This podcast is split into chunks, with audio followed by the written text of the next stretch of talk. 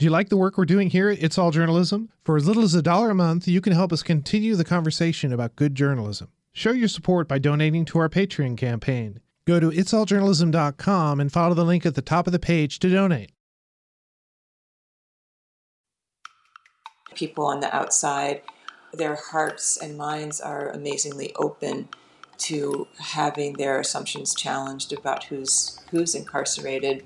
And I believe, and this is my own experience, when my assumptions are challenged and my mind is open to a new way of thinking, that is so freeing. Among the goals of good journalism is to tell stories that no one's ever heard before and help your audience connect with the common humanity in someone else's struggle. This week, we're talking to somebody who's doing just that. I'm Michael O'Connell, and you're listening to It's All Journalism. Welcome to It's All Journalism. I'm Michael O'Connell here with another podcast about digital media. Joined in studio today by our co producer, Nicole Ogrysko. Hey, Nicole. Hey there. So, uh, we're talking to somebody that I had the opportunity of interviewing about, uh, I guess it was in 2016, Nigel Poor. Nigel, welcome back to the podcast. Thanks for having me back. Yeah, we, we actually met, had a, had a brief interview at Podcast Movement when you were part of the Radiotopia contest to get a podcast. And I had sat in on the presentation about your podcast, Ear Hustle. Now, you are a co creator, co host, and co producer of Ear Hustle with uh, Earlonne Woods and yes. Antoine yes. Williams. Now, could you just anybody who's listening to this probably knows has heard about Ear Hustle, but could you in, in a in a in a nutshell tell us what Ear Hustle is? Yeah, absolutely. So Ear Hustle is, to my understanding, the first podcast to ever be completely produced inside of a prison. So we do all the editing, all the recording, all the sound design, obviously all the interviews. And I always want to make clear that we are not a crime podcast. We concentrate on the everyday stories of life inside prison told from the perspective of those who live it. And we really concentrate on like the small details that give life meaning and help really explore how do you make a life once you've become incarcerated. Yeah, when we when we spoke in, in 2016, and, and this was all kind of a, a concept, and you had uh, you know created some audio to to sort of pitch it. Do you think at that time it was going to become what it has become since?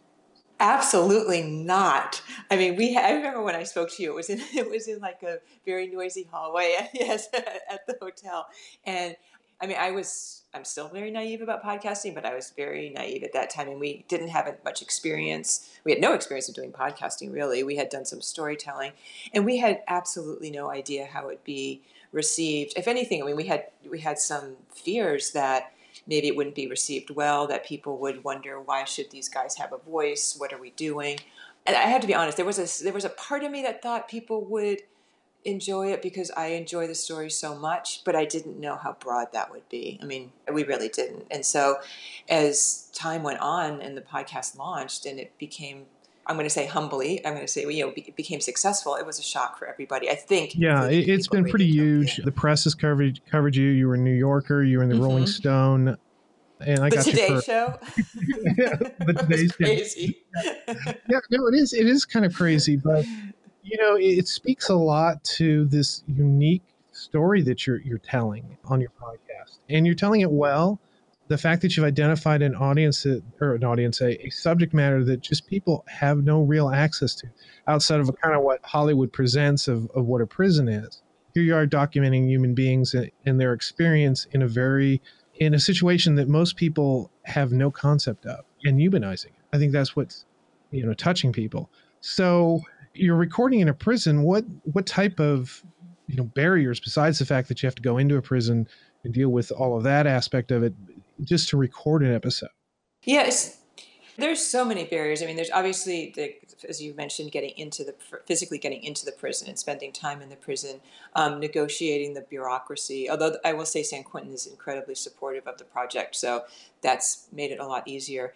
But you know, prisons are loud and chaotic, and we work in a media. I say media lab, but it's basically a big cement room with a corrugated metal ceiling that has a you know drop down cover over it so it's not it's not an ideal space for recording there's people constantly coming in and out we get interruptions all the time so just getting to the to the recording part is difficult. But one of the things that makes me really happy about that is it says to me that people are really over obsessed with equipment and you know spending money on having soundproofing and getting the best equipment. And we've been able, I think, to make compelling shows in not ideal conditions. And so I hope that other people can take actually inspiration from that, that it's really the idea and it's the storytelling. And obviously, it's trying to make it, to record as best you can, but you can do a lot on the fly if you have determination and some grit.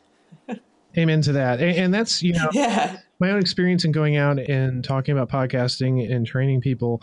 I mean, there's so much concern about about the technology that they think there has to be some sort of magical formula and setup. But everybody I've ever talked to who, who does a podcast does it completely differently. Different types of equipment and their studios are all, all set up. So, but you know, I remember when I interviewed you, you said that, San Quentin had a, a, sort of a media lab that you would doing uh, videos at. So, you know, describe to me. Tell me what your your setup is. Your studio setup is like. Now that I'm going, now that now that you told me that you're really mad, I'm really curious as to how you know how this works. Yeah. So as I said, we're in this pretty large cement room, and we have one wall in there where we have some tables set up, and we have two Mac computers. We have we use Pro Tools. We have microphones. I think they're Shure microphones. We have a Tascam portable recorder, and with the money we got from Radiotopia when we won, I was able to buy that new equipment. So we, you know, we do have new computers and we have nice microphones, but right across, you know, the way from us, two feet away or three, maybe three or four feet away, are other desks where people are working, and then a little bit further down, there's other guys working on video stuff. So you know we have to negotiate with everybody when we when we're interviewing people, and that we bring guys down to the to that media area to interview them. And, you know, we've just got three chairs. We sit the guy down across from us, and then Earlonne and I kind of dive in with our questions. And then sometimes we get to do what's called yard talk, which is when we take our portable task Tascam recorder and we actually go out to the yard with a microphone and interview people out there. And I really like that because that's when you get all the ambi sounds of the prison. I think it's got nice texture. Yeah, it definitely does. I remember the one episode that you had about the guy who had all of the animals. Yes, roach. and when I say animals, I mean they're like, you know, like insects and worms and, and caterpillars and all types of yeah. birds and things he's able to acquire for a period of time you, you mentioned bureaucracy. What what actually is the bureaucracy that you have to kind of deal with?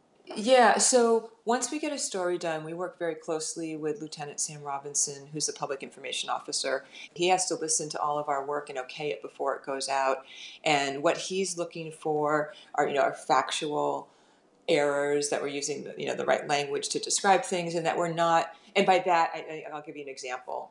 We talked about the hospital on site, but it's actually called a medical facility. So, I mean, that's what I mean by factual language, and he's looking for that type of thing.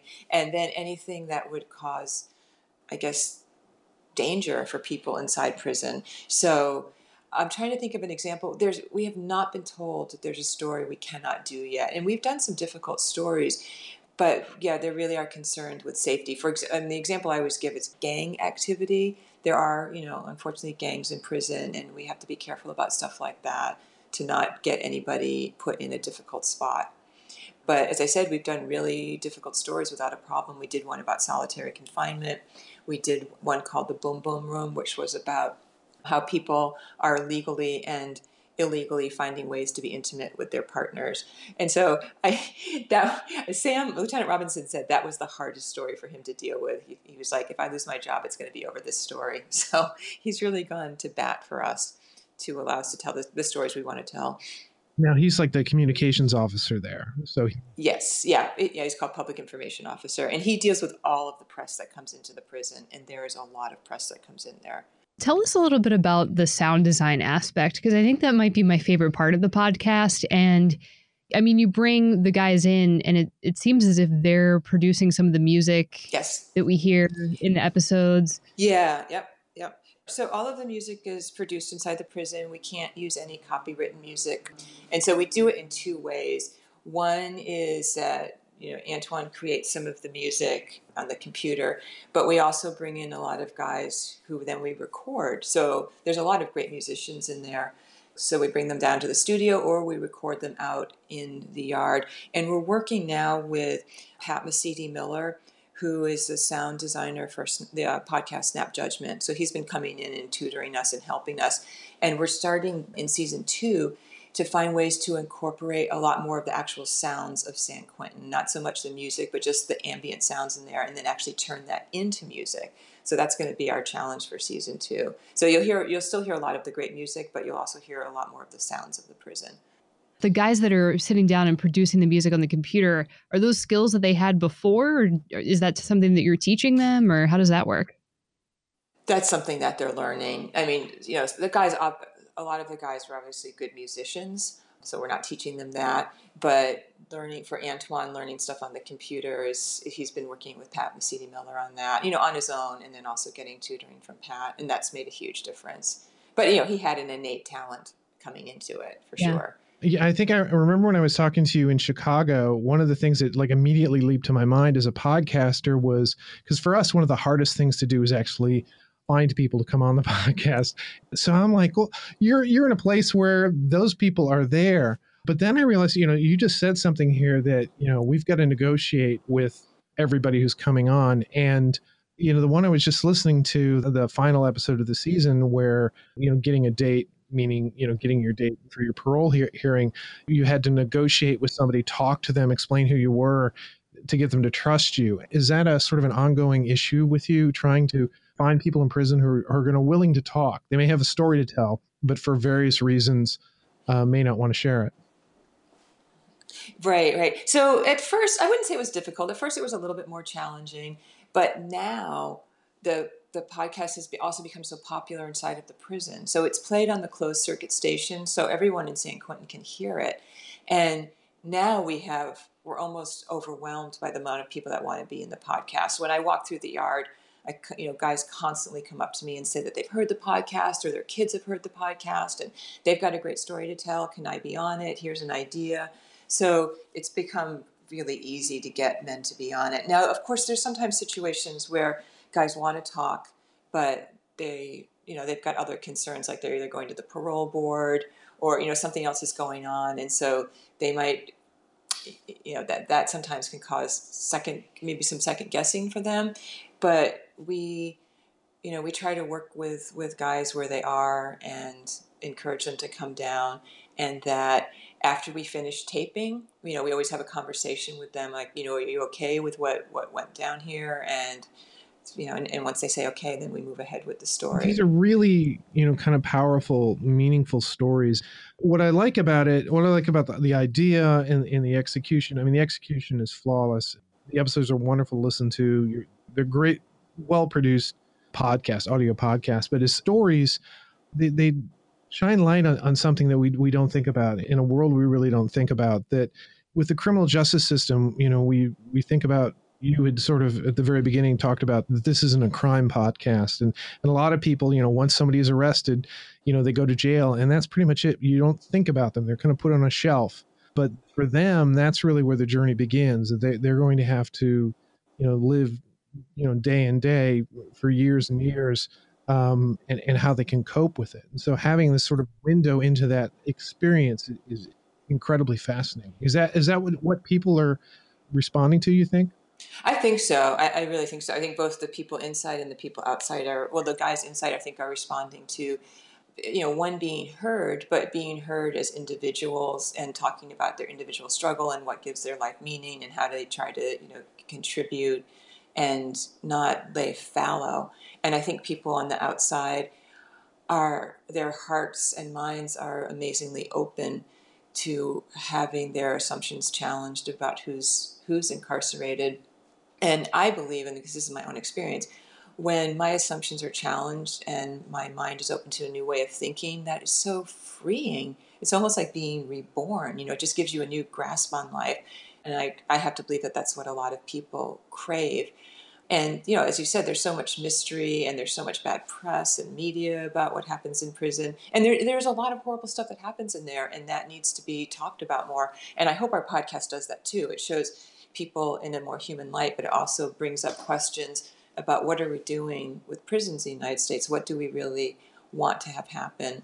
How do we think about prison reform. I mean, that's a huge issue, and I can't solve that problem, but I hope that Ear Hustle helps people think about it more. It contributes in some way. What is it that uh, your audience is telling you about the podcast? Oh my God. It's just been, yeah, incredible. I mean, the amount of emails, the amount of letters and postcards that we get, and we get responses from all types of people. I mean, we've gotten letters from federal judges and district attorneys and lawyers and formerly incarcerated people who have family members in prison, other correctional officers, sheriff, entire classrooms have sent us responses, you know, artists. It, it just goes on and on and on. People who have been victims of horrible crime um, and we've gotten responses from all across the United States and you know as far away as Kuwait and Australia and Japan and Germany. I mean, it just goes on and on. And and the majority, you know, a lot of them have questions, but a lot of them are just like, I love the podcast. I, I it's just changed the way I think about this invisible population. What can I do to help? Or you know, just stuff like that. I mean, it, it's I would say out of all the mail and of all the thousands of emails we've gotten, we've probably received four negative comments which is just the percentage is tiny. It's, you know, I, I get so teary these days because of the responses that we hear, like the outpour of love and compassion in a time when I think politically there's so much to be depressed about. Um, it just gives me real hope. The the episode that I was listening to, you were talking uh, talking at the end about kites, how how people are involved in that. Yeah, so we try to use a lot of prison or some prison slang. You know, it's often kind of changed its meaning. So in prison, a kite is, I wish Earlonne were here to explain it because I'm sure he would correct me, but a kite is this way people send kind of information to each other, like a little piece of paper they tie on a string and they shoot it down the the cell line and they pass it down to whoever the intended recipient is. So I like that idea of asking people to send us kites, which is just send us your questions, send us your messages on postcards. And I have a PO box set up that people can send their their kites to. And then we try to. I mean, we obviously can't answer all of them on air, but we try to answer some of the questions. Uh, last season we had a Q&A episode, and we'll do that again this season where we, we get to some of those questions that people have. Are there are, are, there any of the episodes that, that you had this year that you're particularly proud of, or that, that came out in a way that was different than you did? Yeah, yeah. Well, I love the one that you brought up called "Looking Out" about Roach, the guy who takes care of the critters, as he calls them. Because one, I think that was really surprising, and two, for me, that's a story about love and how you try to give love and find love and connect with people in an environment that can be pretty hard so I just I cherished that, and I and again I think it really surprised people. And there's a sequence in there where we ask a bunch of different guys what kind of if they could be an animal, what kind of animal they would be, and it's about 15 guys who answer the question, and all of their answers are so like kind of um, beautiful little peeks into you know how they see the world and how they see themselves because you know they're not just like oh I'd be a cat or a dog. They all have great reasons. Um, and so again that's another really delightful surprise yeah and that's a great episode from a, an audio storytelling standpoint because you know i actually used it in the in the class i taught about podcasting yes. that you know without visuals you have to sort of you know paint that picture in people's mind and that one in particular where he's like sitting in the dirt you know smelling his his dreadlocks i mean it's like you, you got a sense and once he began speaking you could immediately picture him that's the the strength of that type of uh, of storytelling. In the wrap up to your, your season finale, you were talking about. I understand you may not want to tell everything that you're working on or what, what you're looking forward to doing, but you, you mentioned uh, doing a story about um, death row, about spiritual counseling, I guess. Yes. Are stories like that? You said you haven't run against uh, run up against any problems at this point as far as the, the topics you're tackling. Is that one one that you think is going to be difficult to do?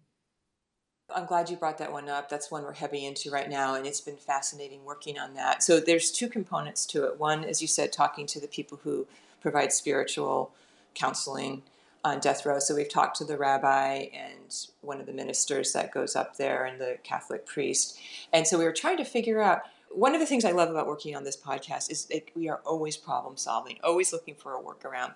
And so it's hard for journalists to get, or you know, anyone with recording equipment to get up on death row. Although Lieutenant Robinson is very supportive of it, that, that is still an issue. So we decided we would write to guys on death row. So San Quentin has a newspaper, the San Quentin News that they publish, and it goes up to death row. Seven, there's 700 guys on death row.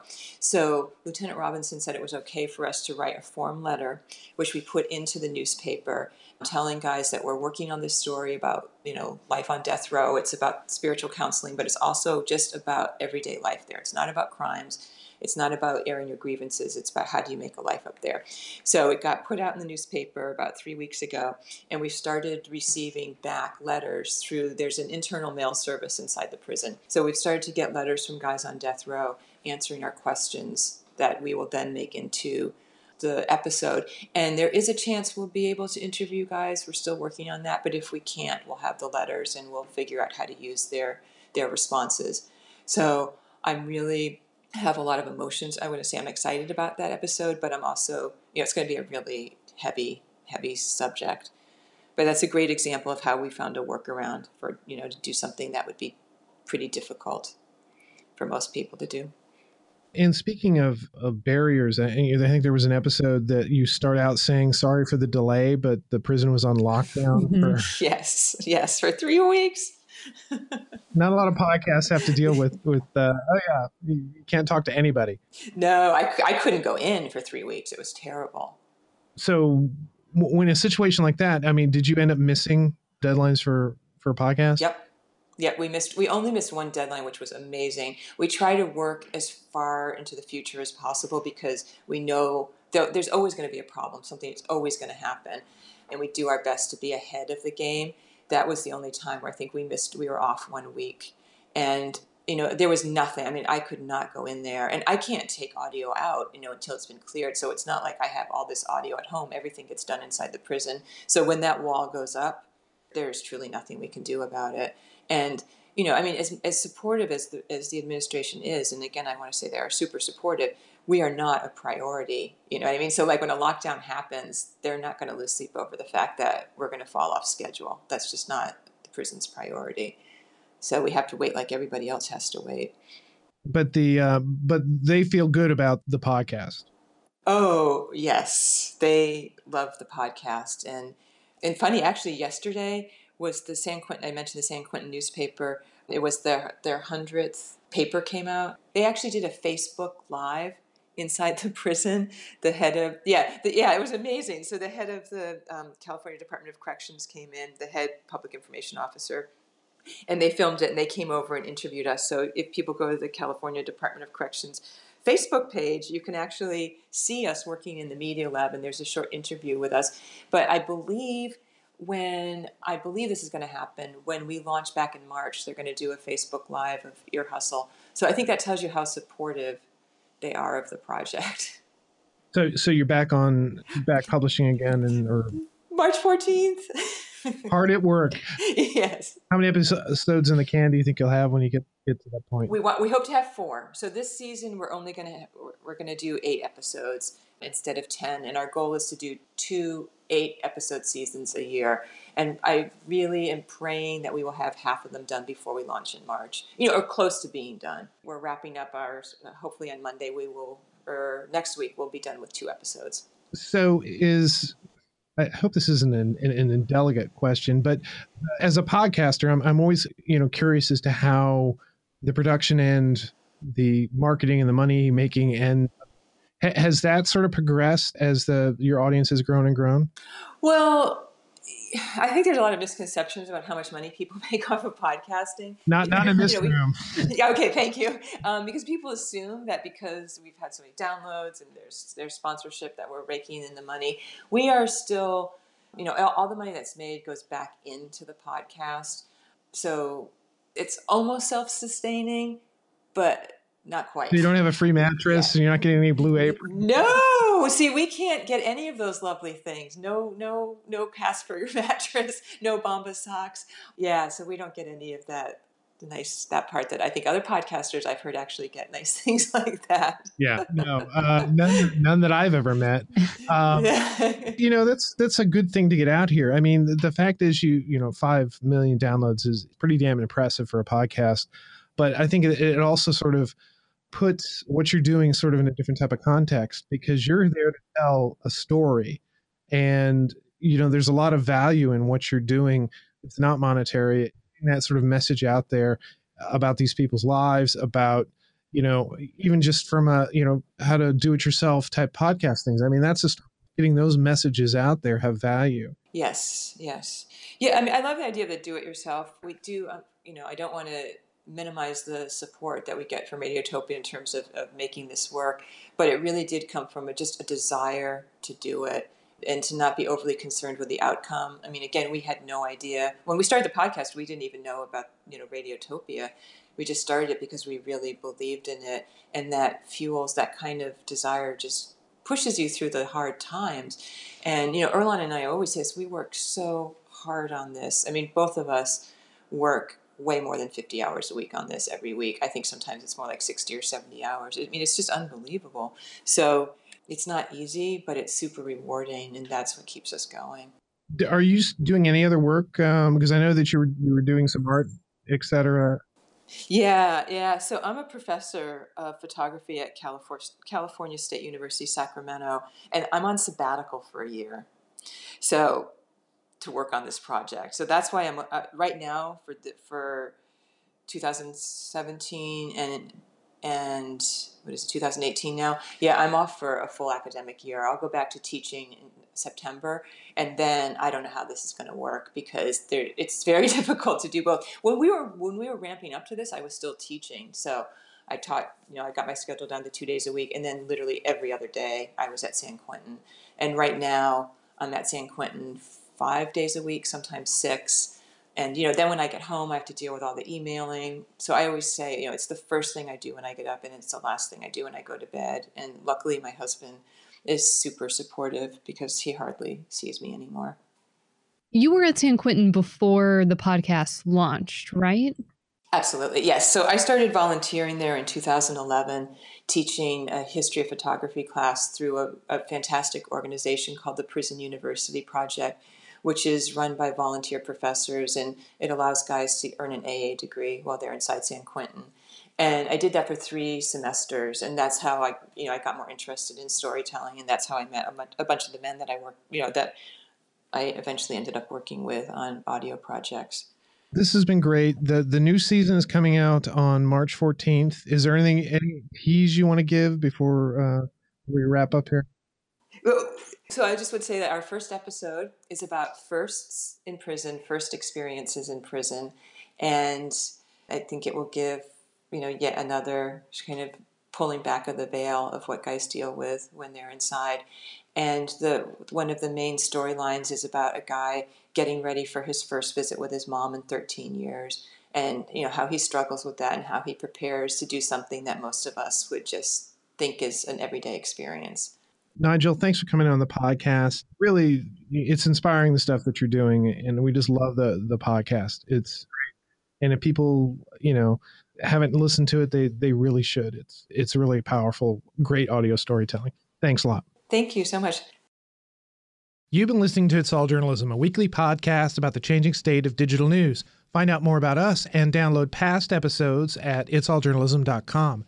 You can also subscribe to our podcast at Apple Podcasts, Stitcher, SoundCloud, Google Play, and Podcast One.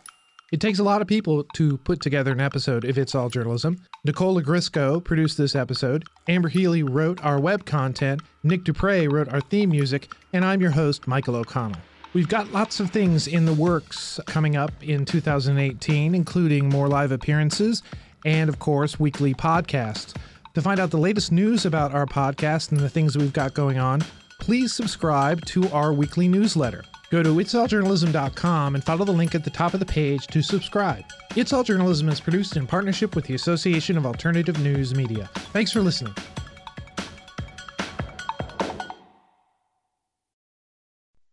The Capital Culture Podcast with your hosts, Rachel Nania and Jason Fraley. We have a new podcast called Capital Culture. Each week, we go in depth with chefs like Marcus Samuelsson and writers like Bon Appetit's Adam Rapoport. We'll also talk plays with Kathleen Turner, movies with Emma Stone, and music with Smokey Robinson. Not to mention some of your favorite WTOP voices. The Capital Culture Podcast. Find it on iTunes, the Podcast One app, podcastone.com, or at WTOP.com. Search Podcast DC.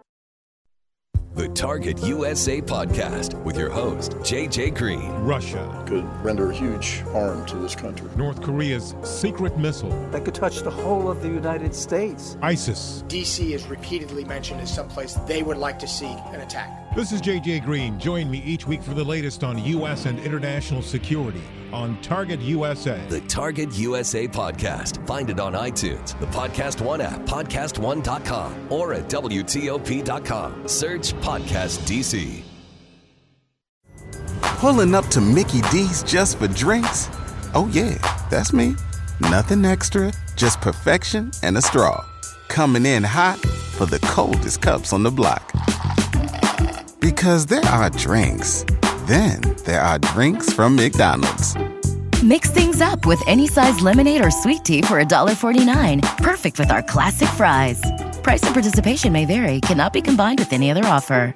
Ba da ba ba ba. Walmart Plus members save on meeting up with friends. Save on having them over for dinner with free delivery with no hidden fees or markups. That's groceries plus napkins plus that vegetable chopper to make things a bit easier. Plus, members save on gas to go meet them in their neck of the woods. Plus, when you're ready for the ultimate sign of friendship, start a show together with your included Paramount Plus subscription. Walmart Plus members save on this plus so much more. Start a 30-day free trial at walmartplus.com. Paramount Plus Essential Plan only. Separate registration required. See Walmart Plus terms and conditions.